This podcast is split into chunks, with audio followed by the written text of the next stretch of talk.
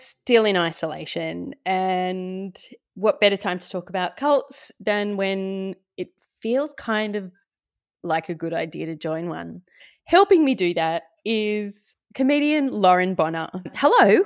Hello. I'm actually in my car, in my driveway. I don't want to brag. Yes, I have a driveway. Are you being truthful?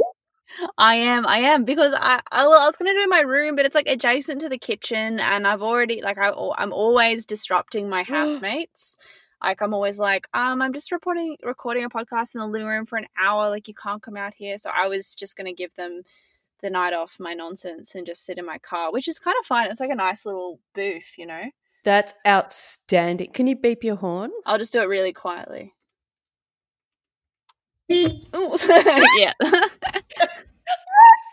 Oh, that's the greatest. We can just finish now, except we're not going to, because we have to talk about one of the busiest cult leaders in the whole world. Busiest, yeah, that's how I would describe him. He really got some stuff done. He was busy. He was, if anyone is productivity goals for this quarantine, you know, in terms of getting stuff done in a short amount of time, this cult leader, productive. And outstanding delegator as well, I might say. And also a massive asshole. Who are we talking about? Tell me your stupid name. Tell me your stupid name. We are talking about the one and only Charles Manson. Did you have a bit of a panic when you were researching this? Because there's so much information. There is... Yeah, so much, so much, because when we were talking about doing this, so I was like, I mean, I feel like I know a fair bit about Charles Manson. Like I had listened to podcasts about him before, like I'm a bit into this stuff. Everything was so remarkable to write down, and then I was like, oh, like he's not even 18 yet, and I've already got all these notes about his upbringing. I know you have to edit yourself. There's so much. It wasn't that he was a cult leader that spent some time in jail. It's more like he was a prisoner that spent some time as a cult leader. I will say up front, if I sound like sympathetic towards him at any point, Charles Manson, bad guy. Yeah, like absolutely not a good guy. I think we can shake on that. Yep. Yeah, agreed. Yeah, like I don't support him. I don't think anything he did was warranted. But he is someone who was brought up his entire life basically in institutions, like from the age of 13, I think, all the way until when he was released. Like he was just in and out of various institutions, I swear, whether that was school or juvenile detention or anything, which like, I mean. Shitty childhood. Crazy stuff. The first thing I have to do, because I like looking up facts about places, is mention that where he was born. So he's born in 1934 in Cincinnati, Ohio. And I looked on the map, and Cincinnati is right where the Ohio River meets the Licking River. It's called a Licking River. I was wondering if there was some like historical relevance, or if that was just because it was called the Licking River, because I was like, that is a sign. I did not look any further into that. And one of Cincinnati's nicknames is Porkopolis, because at one time it was America's like major pork processing city. You could get a boat up the Licking River to Porkopolis. I'm sure to some people that sounds appetizing, but for me, a vegetarian, no thank you. I would sail up 1,000 Licking Rivers to get to Porkopolis. We'll find you a salad city. Yeah. And his mother, Kathleen. Yeah. Massive drinker and a little bit of a service station robber. Charlie Manson's father. His birth father. Actually, this is funny. I've got this fact written down. His father's legal name was Colonel Walker Henderson Scott Sr. Okay. What's so funny is he just worked at a mill, but he had a local reputation apparently as a bit of a con artist, because he led 16-year-old Kathleen, Charlie's mother, to believe that he was actually like a colonel in the army, but actually his first name was just Colonel. Then I want a first name Princess, so people will think I actually am one. Well, exactly. It's the ultimate move. Like just name your kid Colonel or like Lord, and then they can just, you know, give birth to a monster like Charles Manson, I suppose. Crazy. So when she was pregnant. It's quite a plan. Yeah, she was pregnant, and then he was like, oh, I have to go do some army stuff, and he just disappeared. Like, he wasn't even in the army. Don't you hate it? You've given birth, you're just planning which school your kid's going to go to, and then the father of your baby has to go and do army stuff. I was about to say Charlie never had a chance, and the next two paragraphs of my notes is just dotted with stories and bad things he did.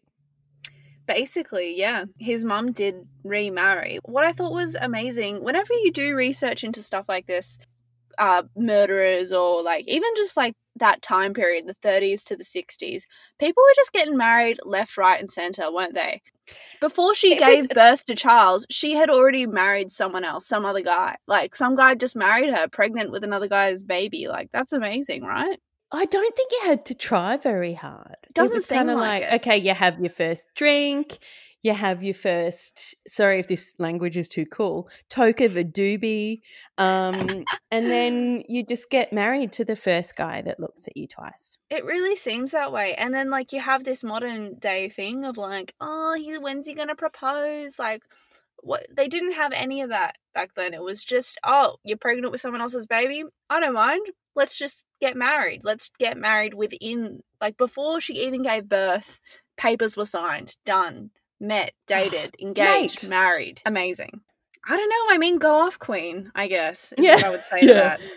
My dad spent a lot of my relationships hoping they don't propose. So the 30s to the 60s for me would have been a fucking nightmare. Yeah, that would have been rough. You would have been turning down proposals all the time. All the time. They didn't end up sticking together anyway. But, no, you know, maybe not goals. And maybe not hashtag goals after all. But he did do hashtag thieving and hashtag armed robbery a lot when he was a teenager. He was born for it. He loved to thieve. He loved to thieve. So he's in and out of juvie and, oh, God, I just love any opportunity to say juvie. Yeah, it sounds so cool. What do we call it here? Do we just call it juvenile detention?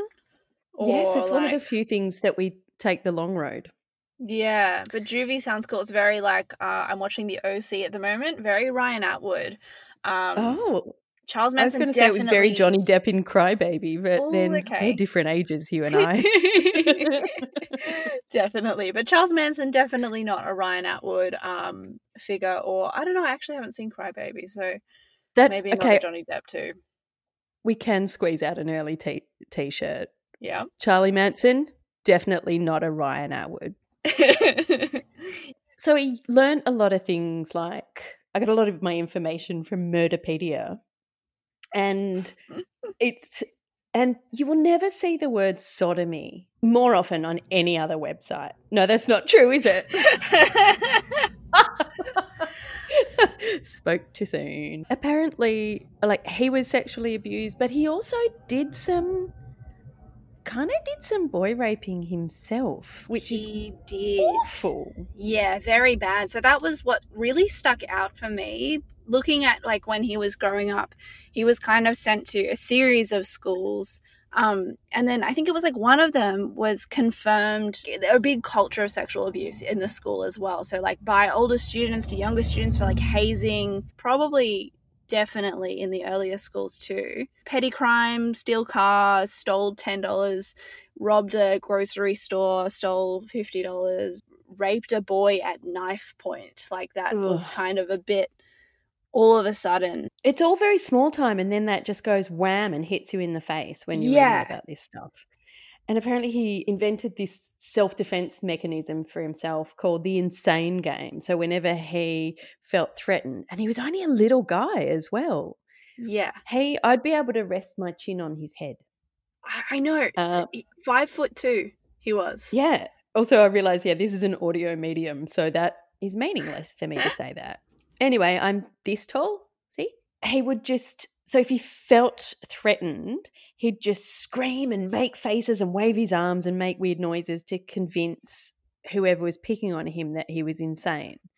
And even if you see interviews with him later in life, he's still doing that. Yeah, he definitely also, he's a little bit insane. Yeah, he is definitely actually a bit insane, especially maybe by that point.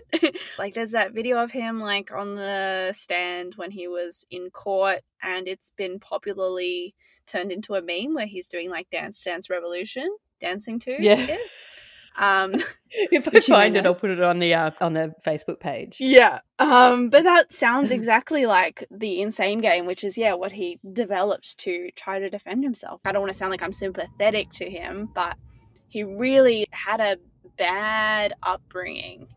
Really bad. And while, you know, you can always say that people, you know, lots of people that have bad upbringings don't become cult leaders. Yeah. But then again, it's just not surprising that Charlie got into a lot of bad shit because he never had a chance. He never had any kind of, like, real normal family at all. No. He was released briefly. And true to your theory about that marriage was a virus during that times, he got married to a waitress called Rosalie. So 1954, released, married 1955, waitress named Rosalie. She sounds lovely, and she got pregnant straight away. Boom. She thought, look, I'm making reasonable money as a waitress here, but I'm a bit bored. Might get myself a husband fresh out of jail. So you're like, what's this, you know, little 5'2", just out of jail, you know, a bit of a catch. Let's get married straight away. And his face has just got a lot of character. I'm going there. She gave birth to his son, Charles Manson Jr., and they got divorced. Yeah, so I think then he, like, went away again to jail pretty quickly. And then that's also another crime that kind of stuck out a little bit was, like, he kind of got into pimping quite a lot. And I dare say he had a gift for it. Oh, yeah. The fact that he got out of jail, met a woman and married her in 1 year, I think is proof that he was a very charismatic or, like, able to manipulate people. You know, he had that in his character. He's so good at convincing people to do stuff. Amazingly good at it. And it says when he was, like, in his mid-20s, when he had this big trial for forging a check, which I think then he got, like, a 10-year suspended sentence for that. That seems excessive, but also in hindsight, not enough. A lot of his crimes were very petty, but for some weird reason they would often be, like, federal crimes. That's why his sentences were so big. I think because he moved around a lot, so he'd go across state lines, and that's when in the US that's when things go from state to federal. So you get hammered. But when he was on trial for forging that check, this young woman that he was dating, she pled on the stand for him, like, crying, saying if he was free that she would marry him, and that's why he was given a suspended sentence. And then he got out, and they did get married, but then he just went back to jail. It's the marrying virus. And finally, at age 32 in 1967, and that freaks me out because everything happened really quickly, he's released. Yeah. He did want to stay in, though, because he'd just spent so much time there. That was his home. Yeah, over half his life he'd spent in institutions at the age of 32. And it shows, although he seemed to learn so much in jail that fed him in later life. He was a big fan of How to Win Friends and Influence People, the Dale Carnegie book. Imagine that if someone read your book and learned the skills to become Charlie Manson. It's really I feel like it's kind of pride.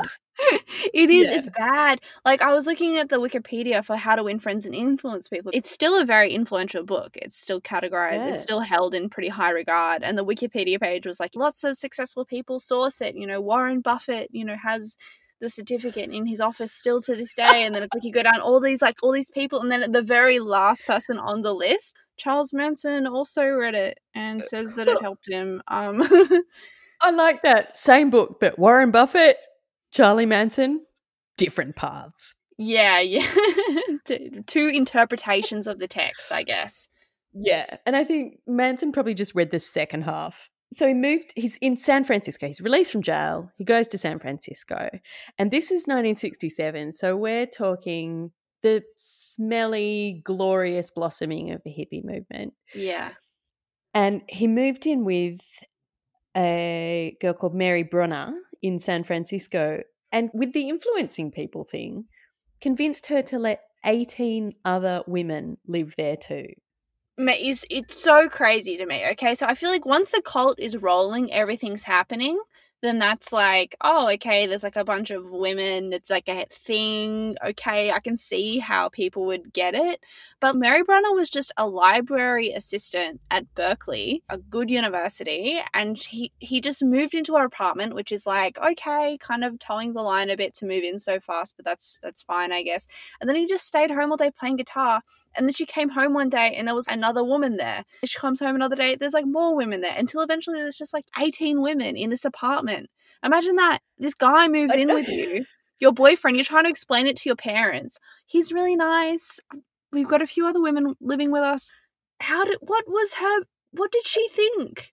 And how did she stay? Hi, honey. Welcome home from work. Here are your 18 hot new housemates. Yeah, surprise. I know I love you, but I just want 18 other women. It wouldn't have been a big apartment. It can't have been. No, and look, this is a bad thing to say, but he must have given good dick. I mean, I don't want to think about his penis. There has to be something. Charisma will get you maybe 6 extra girlfriends in your girlfriend's apartment.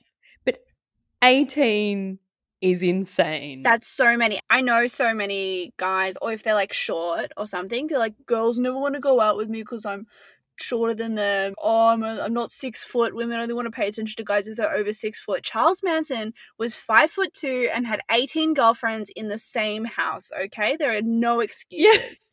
Let's bring that up. The next time a guy says that, if Charlie Manson can get 18 dates at once, mate. Yeah. You're not trying hard enough. If Charlie was good at anything, it was being short and pulling chicks. Absolutely. And he kind of established himself as a guru in Haight-Ashbury in that time, which is he kind of ruined hippies for everybody because he was really just pretending to be one. Yeah, he really did. Come from a self-interested, greedy place, not your classic hippie. I don't know anything about hippies. Ooh, bloody hippies. But he kind of took like the hippie mold and like looked at it, observed it, and said and used it to gain influence, you know, because they were how can I milk the shit out of this? Yeah, naive to what exactly was going on, and like people could just become a guru and people would just be like talking, hanging out, and so he was like, okay, this is easy. He just figured out, like he did with everybody, how to push their buttons and how to get them to go, this guy really speaks to me, man. Mm-hmm. It also helped that LSD helped a lot of people influence a lot of other people. Yeah, and I think that was a very big part of their vibe. The Manson family, they would take a lot of LSD and take a lot of trips together. So many. And that kind of kept them under his thumb, I guess. Yeah. As well as he probably knew what kind of women to pick on.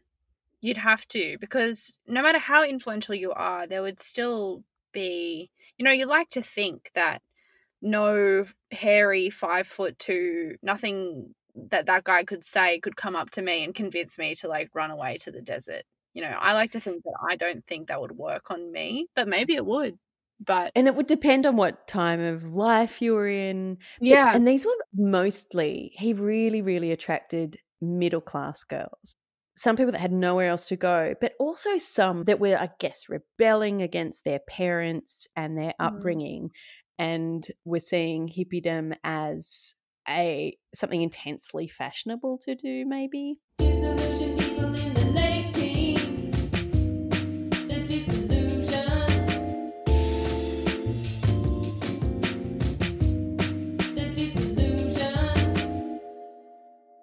Who knows? And he borrowed a lot from, like, to get people hooked in and wanting more and to get them feeling good and, you know, acting like a mini cult leader. He borrowed heavily from Scientology, which is hilarious. Because Scientology borrowed from a whole lot of things, but after it was up and going, so many other cults have borrowed heavily from the Scientology model. interesting because it's a crazy model. It's a crazy model. And he even said that he left after a while. He spent about 150 hours or something being audited with the e-meters. But he left because he was like, that shit, that's too crazy for me.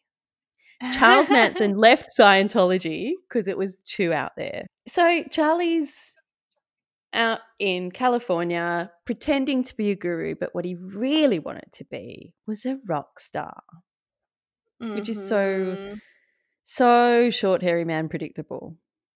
He was that asshole really that brought his acoustic guitar to parties. He totally was, and if Wonderwall was out then, he would be playing it, okay? It wasn't, but, like, he was channeling that energy. That's a T-shirt, just a picture of Charlie Manson and the words, anyway, here's Wonderwall. Oh, my God. That's T-shirt. Kissy Fingers. That's the T-shirt. He's attracting all these hot hippie girls and he's really using them as bait because he wanted to, also with the Scientology model, he wanted to meet as many famous movie producers and record producers and people in the industry as he possibly could. And as you can see in Once Upon a Time in Hollywood, the girls in Charlie's entourage did a lot of hitchhiking. Mm-hmm. And one time Dennis Wilson of the Beach Boys picked up two of his chicks. So, Dennis Wilson picks up his girls and then they go to his house. And then you know what was so funny? Basically, the women went to his house and then they were hanging out there. And then eventually more and more women started moving into Dennis Wilson's house until there was a dozen at least of these women living in Wilson's house. And they apparently cost him approximately $100,000 because of medical bills for treatment of their gonorrhea. And $21,000 for the destruction of his uninsured car that they borrowed. Oh, the late 60s, gonorrhea and uninsured cars. That's so funny. I just love the idea of that. Like, Wilson is just in his house with all these girls and he gets a doctor over and he's like, oh, please, God, they've all got gonorrhea. I don't know what to do. Like, he's just over his head. He seems like... Completely. He's one of those guys where you would just go around there and go, look, I'm short of cash and drugs and... luxury cars, and he'd be like, sure, man, take mine. I'm so sorry about the accent. And Dennis comes home one day and Charlie Manson's walking out of his house and Dennis is kind of like, whoa, man, you're not going to hurt me, are you? And Charlie Manson just drops to his knees and starts kissing his feet. I think that would make you feel only a little bit more secure. I mean, it's definitely a move. It's what you'd call in acting a deliberate choice. It's plus it's only specific. 5'2". It's not far to go if you're going to go and kiss someone's feet. This is the bit that blew my mind when I first read about Charlie Manson a while ago. It's one that he lived in one of the Beach Boys' houses for a while. Mm-hmm. But also so he's trying to get Dennis to introduce him to producers and things so he could maybe record an album. But he wrote a song that is now on a Beach Boys album. He did. That blew my mind. Just listening to it. It's not great. Yeah. It's fine because he's uncredited on it. It's credited to Wilson. It's called Never Learn Not to Love if you want to check it out. Which is a double negative, which I hate. Yeah. Well, it was originally titled, Manson's song is called Cease to Exist. Which is a little bit more like hardcore. Punchier. My day job is in music copyright and I just think, I don't know if it was payment for the smashed car and the gonorrhea bills or if Charlie Manson just didn't know what he was doing, but you never sign away your publishing.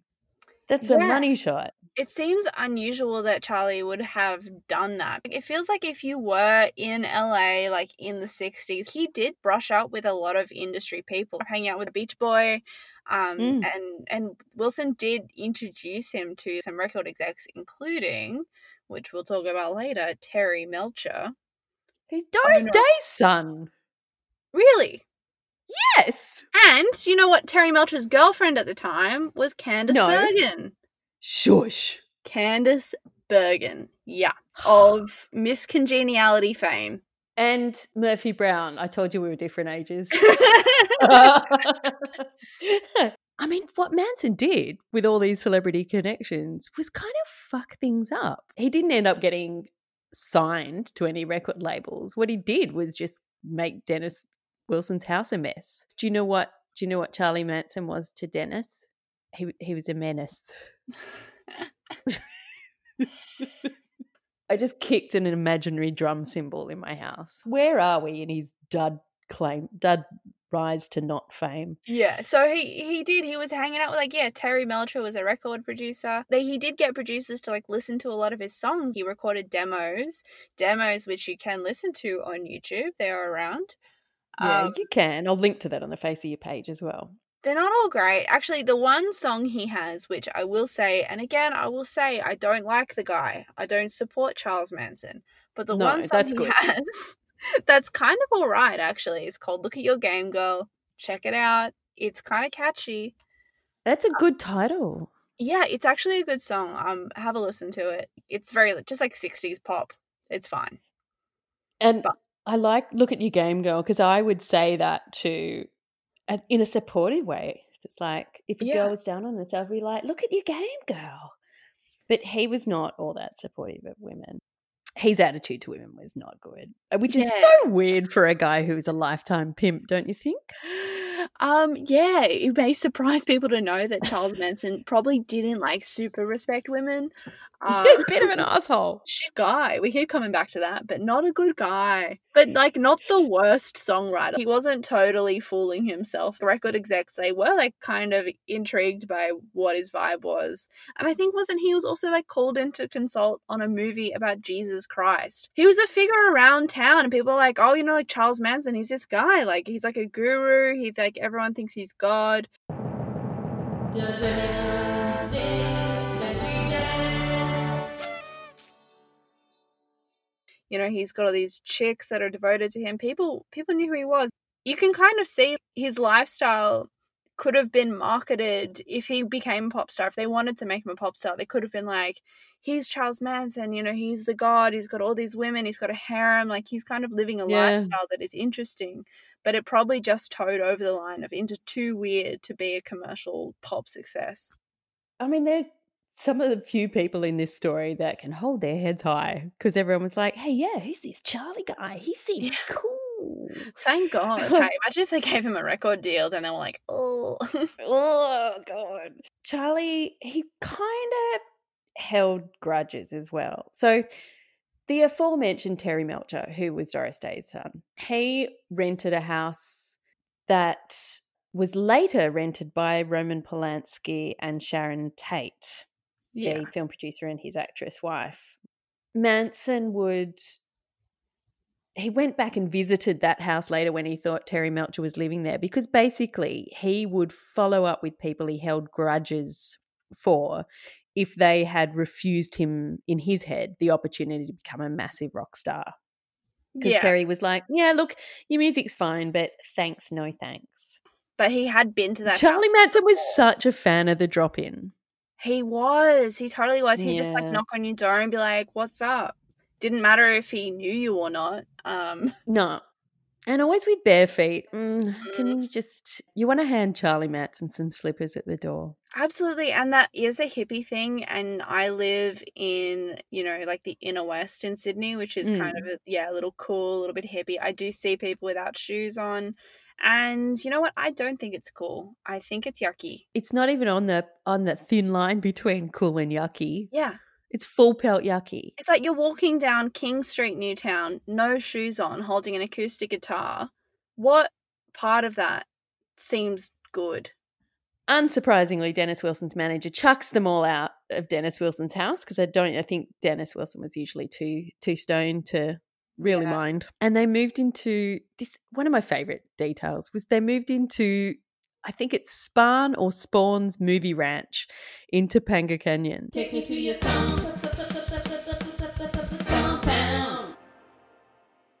It's a fake movie ranch in an old western town, which is mostly just fake building fronts. Yeah, like, what a backdrop to this cult. Wouldn't you though?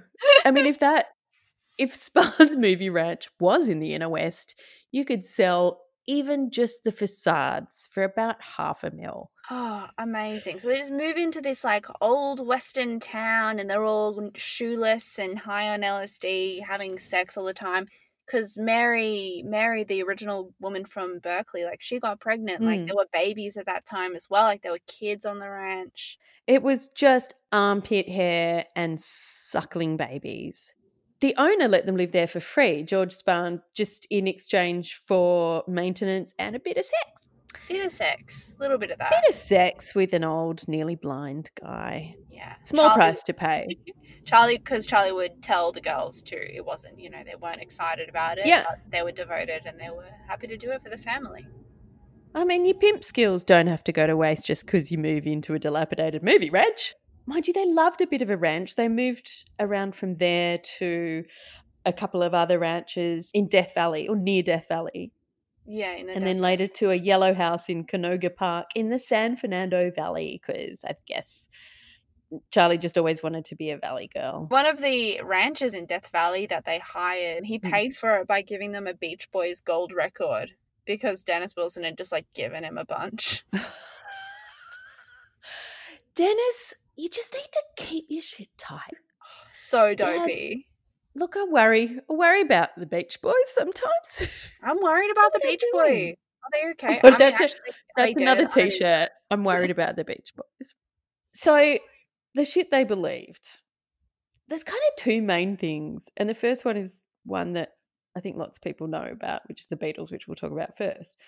But the second one, it's about a big hole. But let's start with the Beatles. I know we all listen to albums and go, oh, that album really speaks to me, but he took that beyond. Yeah, he was like, no, seriously, guys, this album really speaks to me. You have to listen to the Beatles' White Album. Yeah, it was the White Album, which he loved, which I literally just made the connection about the kind of race war line of thinking that he was on and the album being called the White Album. That only occurred to me this afternoon. Yeah, just right now did that occur to me, which is pretty dumb. That shows that you and I are not racist. I think we should be proud of that. To me, we're stupid and we're not racist. It was just the album. Like, I don't see colour that way. No. I see four white boys from Liverpool, but I don't see colour, guys. Yeah, I just see album. So according to Murderpedia, they're out at the ranch, they're dropping LSD, I think they're reenacting the crucifixion sometimes. Sounds kind of fun, okay? All of that sounds a little bit fun, but like underneath it smell terrible. Yeah, very dirty. Also, Charlie didn't take as many drugs as the others did, so he could, plant some ideas and things, and one of those was this. And I'll read from Murderpedia about the kind of stuff that Charlie read into the White Album. Racial tension between blacks and whites was growing and that blacks would soon rise up in rebellion in America's cities. He maintained that the White Album was directed at the family itself, so he reckoned the Beatles had written it for these guys. An elect group that was being instructed to preserve the worthy from the impending disaster. And the family would create an album, like a response album to it. And their songs would also trigger the predicted chaos. And what did they call the predicted chaos, Lauren? Helter Skelter. Because they didn't realise that's the name of a carnival ride in the UK. So they thought, oh no, what it is a race war. And that sort of leads to the second bit of their beliefs that I find just gobsmacking. So with this race war, it's apparently it would start with black people would murder white people and write the word pigs in the wall in their blood, all very upbeat and exactly a Beatles kind of message. Obla-dee, obla-da, let's If you listen carefully, whitey. They definitely mention that happening. Because that's the thing, some of the lyrics to Helter Skelter, it goes, when I get to the bottom, I go back to the top of the slide where I stop and I turn and I go for a ride till I get to the bottom, Lauren, and I see you again. Yeah. It's all there. Yeah, they get to the bottom of the bit of blood that they're picking up. They pick it back up again and they bring their hand back down again, and that's the first stroke of the P to write pigs in blood. It's obvious. It's all very clear if you listen to it carefully. It's all there. It's in the CD booklet. There was another song on the album called Piggies, which was, of course, spoke directly to Charlie. Of course. But they thought that the bottom and top and stuff, that there was a secret city underneath Death Valley. So here's what was going to happen. This underground vibe. It's odd is what it is. Yeah. So there would be this big race war, and the winners of the race war, so it would be started by black people killing some white people. The winners of the race war would be black people. But according to Charlie Manson, and this is, remembering that Charlie Manson is an asshole, mm-hmm. black people would be too stupid to rule the world. So the Manson family would hide in an underground city while the war was going on. And then when the black people had won the war, they would come up to the surface again and rule the world. And LSD is a powerful drug. There's a bottomless pit thing, and the underground city was partly based on Native American law and partly based on a pit or abyss in every cult leader's favourite part of the Bible.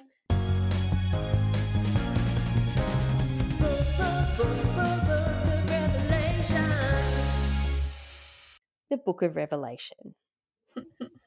But it's also just, that's just drugs. So there's some kind of debate as well about whether or not Charlie actually believed all of this, or if that was the actual motivation for the crimes or anything, or if that was just kind of, you know, additional propaganda to get people riled up, to get people to do his bidding, which is, I don't know. How did he come up with all this stuff? He was illiterate. Like, he couldn't really read or write. I think that's a thing. He was a storyteller, and he needed to give, and when we do get to the bad bit, which we're nearly up to, the nature of the crimes that he influenced people to commit was so violent that it really feels like it's the kind of thing that you can only get people to do if they believe very strongly that they're doing something for a mission. Yeah. So he needed a myth to drive the mission. Yeah, exactly. That's the thing. It's a mythology that he created to get people's influence, and because that's kind of as well the whole through line of Dale Carnegie's How to Win Friends and Influence People. The biggest lesson from that people say is, if you want someone to do something, make them think that it is their idea. Yes. So I think a big part of his kind of manipulation tactic was to create this mythology and say, you know, well, what's going to happen? We need to this race riot. What should we do? And then they would say, well, maybe we need to kill people. And you'd be like, oh, okay, I guess. Let's finish up the beliefs and get onto that. But I will say that they actually did.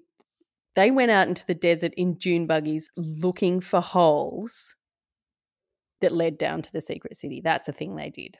Wow. And I'll do a brief quote from, so Leslie Van Houten is one of the, if it was a beauty pageant, she'd be Manson queen. Leslie Van Houten was gorgeous, but also a horrible person.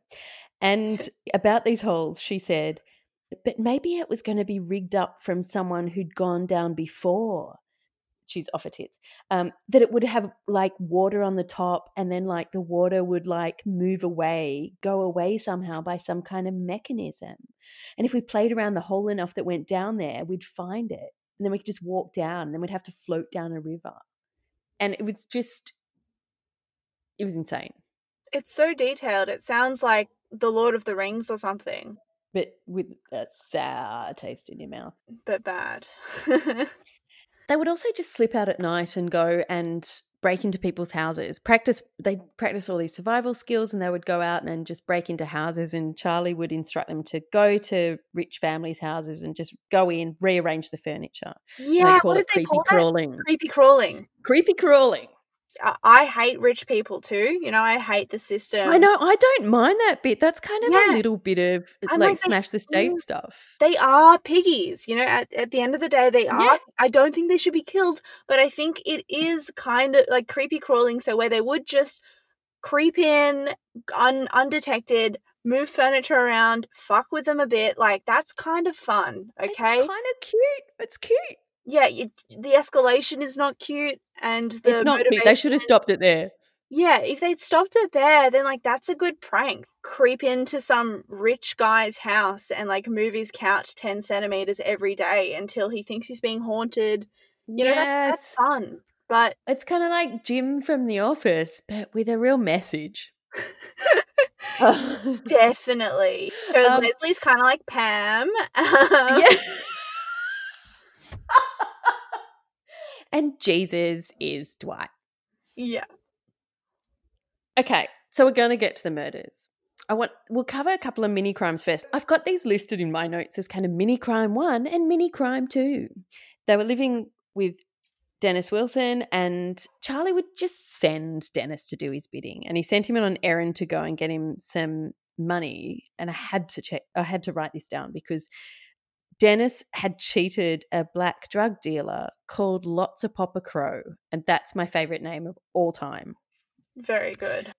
Crow threatened everyone at the ranch, so Manson went round to his house and shot him. He didn't die, but it was just Manson did go and do some dirty work himself. The mini crime 2, and this is the Gary Hinman stuff. Yeah. He was just a guy who they thought had money, basically. Yeah, he'd had some inheritance money. He wanted him to be, like, recruited to the family so he could sign over the deed to his property and his assets to the family. That was Bobby Beausoleil, wasn't it? The family member who went over there to try and get the money, but it did end in murder. Yeah, but they kept him hostage for 2 days. Yeah. And apparently Manson did stop by because he didn't like to participate. He just liked to stop by and slashed his ear with a sword because drama queen. But they wrote up political piggy on the wall with a panther print. In blood, they did a little paw print, to make it seem like it was the Black Panthers kind of. But now it seems like they're trying to incite the race riot. It doesn't make much sense. Just because you plan a race riot doesn't mean a race riot's going to start. You have to give it a nudge. Yeah, they were getting impatient. Yeah, Bobby Beausoleil, who killed Hinman, but he was arrested when he was found driving Hinman's car. Idiot. I think he was even, like, asleep in his car. Like, it was really pathetic. Like, I feel like in 1969, okay, which was when the Gary Hinman murder happened, there was no DNA, there was no Facebook, there was no cell phone pinging or anything. Like, you could just kill someone and run away. It'd be so easy. You could just do it. I mean, in between getting married. Yeah, but then you could, like, literally kill someone and get married in the same week. No one would know. Like, and during. It's amazing. And then, but then he literally went to sleep in the murder victim's car. Come on. Oh, get it together, hippies. He wasn't very bright. So that meant Bobby Beausoleil was in jail. I think Charlie was scared that Bobby would flip and kind of tell the cops all about the family and give it all away. So he wanted Bobby out of jail. And so he said, look, guys, it's time. Let's do Helter Skelter. Let's do a big one. Let's do it. Because Charlie had a grudge against Terry Melcher and not getting a record deal. So, you know, I guess Chuck Manson became Cuck Manson. You're welcome. Manson loved a drop-in, loved a grudge. So he dropped round to Terry Melcher's house, but Terry didn't live there anymore. Now it was Roman Polanski, the film director, and his gorgeous wife, Sharon Tate, who was heavily pregnant. Do you think Charlie knew that Melcher didn't live there anymore? Because I think Melcher says that he thinks, but rather Melcher kind of, that house kind of just represented how the disrespect that he'd received. Yes, but also because he'd done the drop round and realised that Melcher didn't live there and found out who did live there, I reckon he thought the initial murders that were supposed to get Helter Skelter going needed as much publicity as possible. so that it would blow up into a race war. So I reckon when he found out, that's that movie director and his hot girlfriend, they'll do. Yeah, they were rich and famous enough. They were kind of what he wanted gone. So Sharon Tate's there on the night of August 8th, 1969, and Roman Polanski's out of town, but she's there with her friend and ex-lover. That's weird. Jay Sebring, he was also a hairstylist apparently. Yes. A live-in hairstylist. And then another Polish guy, a friend of Roman's, an aspiring screenwriter, Wojciech Frakowski, as well as his girlfriend. Can I applaud your pronunciation, please? Thank you. I feel like you just got to go into it with confidence. And he was also with Abigail Folger, which is Folger's coffee heiress. Imagine being that. To be an heiress of anything, actually, I wouldn't say no. Yeah, but coffee. I don't know if you've been on the internet lately, but everybody loves coffee. I do love my coffee. In fact, don't even talk to me until I've had my morning coffee. I won't. They're all there hanging out with heavily pregnant Sharon Tate. She's like 8.5 months pregnant. She's like pregnant. She's ready to pop. I don't know. Wouldn't she be tired? She's so cool. That's how cool she is. That is cool. Because like uncool people are tired. Yeah, well, that's just me. But I would be like, Jay, rub my feet. Why isn't Roman here? What the fuck? Like, I'm literally pregnant and you're not in town.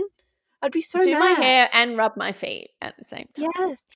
And I'll just go through these names so I can refer to them briefly later in this horrific fucking terrible story. The people that were there from the family were Tex Watson, who was his 2IC, and Linda Kasabian, Patricia Krenwinkel, which is also a good name, and Susan Atkins. Was that Squeaky? People might know her as? Squeaky Frome. No, she wasn't there. But Susan, I think her nickname was Sadie. And Squeaky Frome was the girl that used to have sex with George Spahn the most on the ranch. Yeah. Anyway, so Manson told them to go and visit the house and totally destroy everyone in it as gruesomely as you can. And he told the women to leave a sign, something witchy. Yeah, something witchy, which is a fun way to describe something. They break into the house. Oh, after just killing a guy that was driving down the street. His name was Stephen Parent. They broke in, and when Frokowski asked who they were, Tex Watkins said, "I'm the devil and I'm here to do the devil's business." He could not sound more like he was there to do a poo. Is that the account of this? Is that from Tex? Is that what he said that he said? Because that sounds so written. Like, he's totally making it sound cooler than it was. Do you reckon in IRL he was like, I'm here to fuck you up, and then I'm here to do crimes. And then he had weeks to think about it, and he was like, I'm the devil. I'm here to do devil's work. Like, that's a good point. Definitely he's making this up. So, take that with a grain of salt, I reckon. That's right. Yeah, he probably said, I'm here to write. I'm a piggy. No, that's not right. You guys are the... Fuck. Oh, because they were, pretty dumb as well. And I don't know if it was this murder scene or another murder scene, but they wanted to write Helter Skelter in blood on the wall, and they wrote Heeltar, Skeeltar, because they couldn't even spell it. They misspelt it. I reckon if you're going to be in a cult... Yeah. The first thing you learn is how to spell your cult leader's motto. Yeah, the key tenets. You've got to be able to write them. You've got to be able to read them. So this next bit, I'm going to go through it really quickly because it's horrible, but it's to partly give an idea of what I was talking about before, about how this could only be committed by someone or by people who had a driving force in that mythology of the cult's beliefs. And skip past this if you don't like violence. Jay Sebring was shot when he complained that they were handling Sharon Tate too roughly. Folger was stabbed 28 times. Mm. Frokowski tried to escape but was stabbed 51 times. And Sharon Tate was stabbed 16 times and, of course, lost her baby. And they wrote pig on the front door in blood. and it's still shocking and unbelievable. A lot of the police at the time said it was the most brutal thing that they'd seen. It was still the 60s. Like, there's been a lot of horrible stuff in history, but it was one of the most brutal scenes of the time. Yeah. And then the following night, because this was supposed to start the whole apocalypse, the same four people, plus Leslie Van Houten and a guy called Steve Grogan, and Manson rode around looking for their next victims, and they ended up at a house in Los Feliz near where they'd been to a party once. It was so random. It was owned by a supermarket executive called Leno Labianca and his wife Rosemary, and they pretty much did it again. Manson tied them up but then left because he, on top of everything else, he's a coward. Leno was stabbed with a carving fork and a steak knife, and they carved the word war into his abdomen, which is just, it's horrific. And Rosemary was stabbed by Krenwinkel and Van Houten 41 times. And Krenwinkel is the one that misspelled Helter Skelter.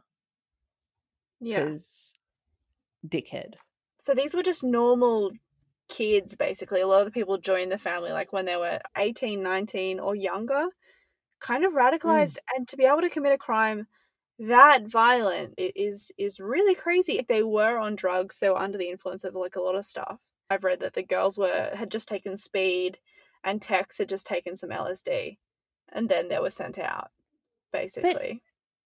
But even this many decades later, it still makes you go, how did he get them to do that? I'll say something that very old people say. It beggars belief, Lauren. It really does. I didn't know as well that after that murder, on that night, Manson had told them to go to a second location and do more murders. And A, never take a murder party to a second location. That's a rule. Mm-hmm. But it was in an apartment building and it was to murder someone they knew, but they chickened out.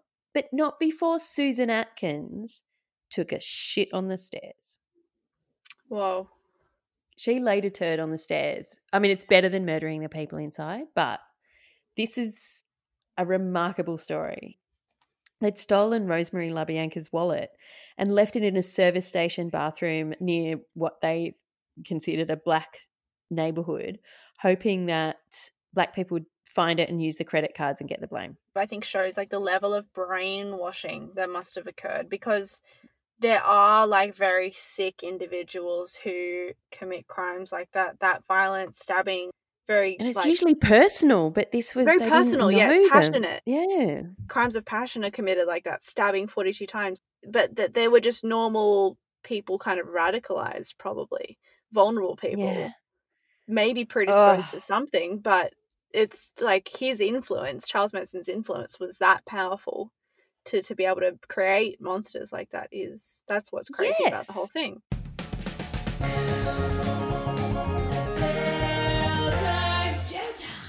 It took them ages to get arrested, or for even the two crimes to be linked. They got arrested for stealing cars, which was something that they did to unrelated make money. Stuff. Just got arrested and released on unrelated stuff, and then eventually they kind of only got found out because one of the girls.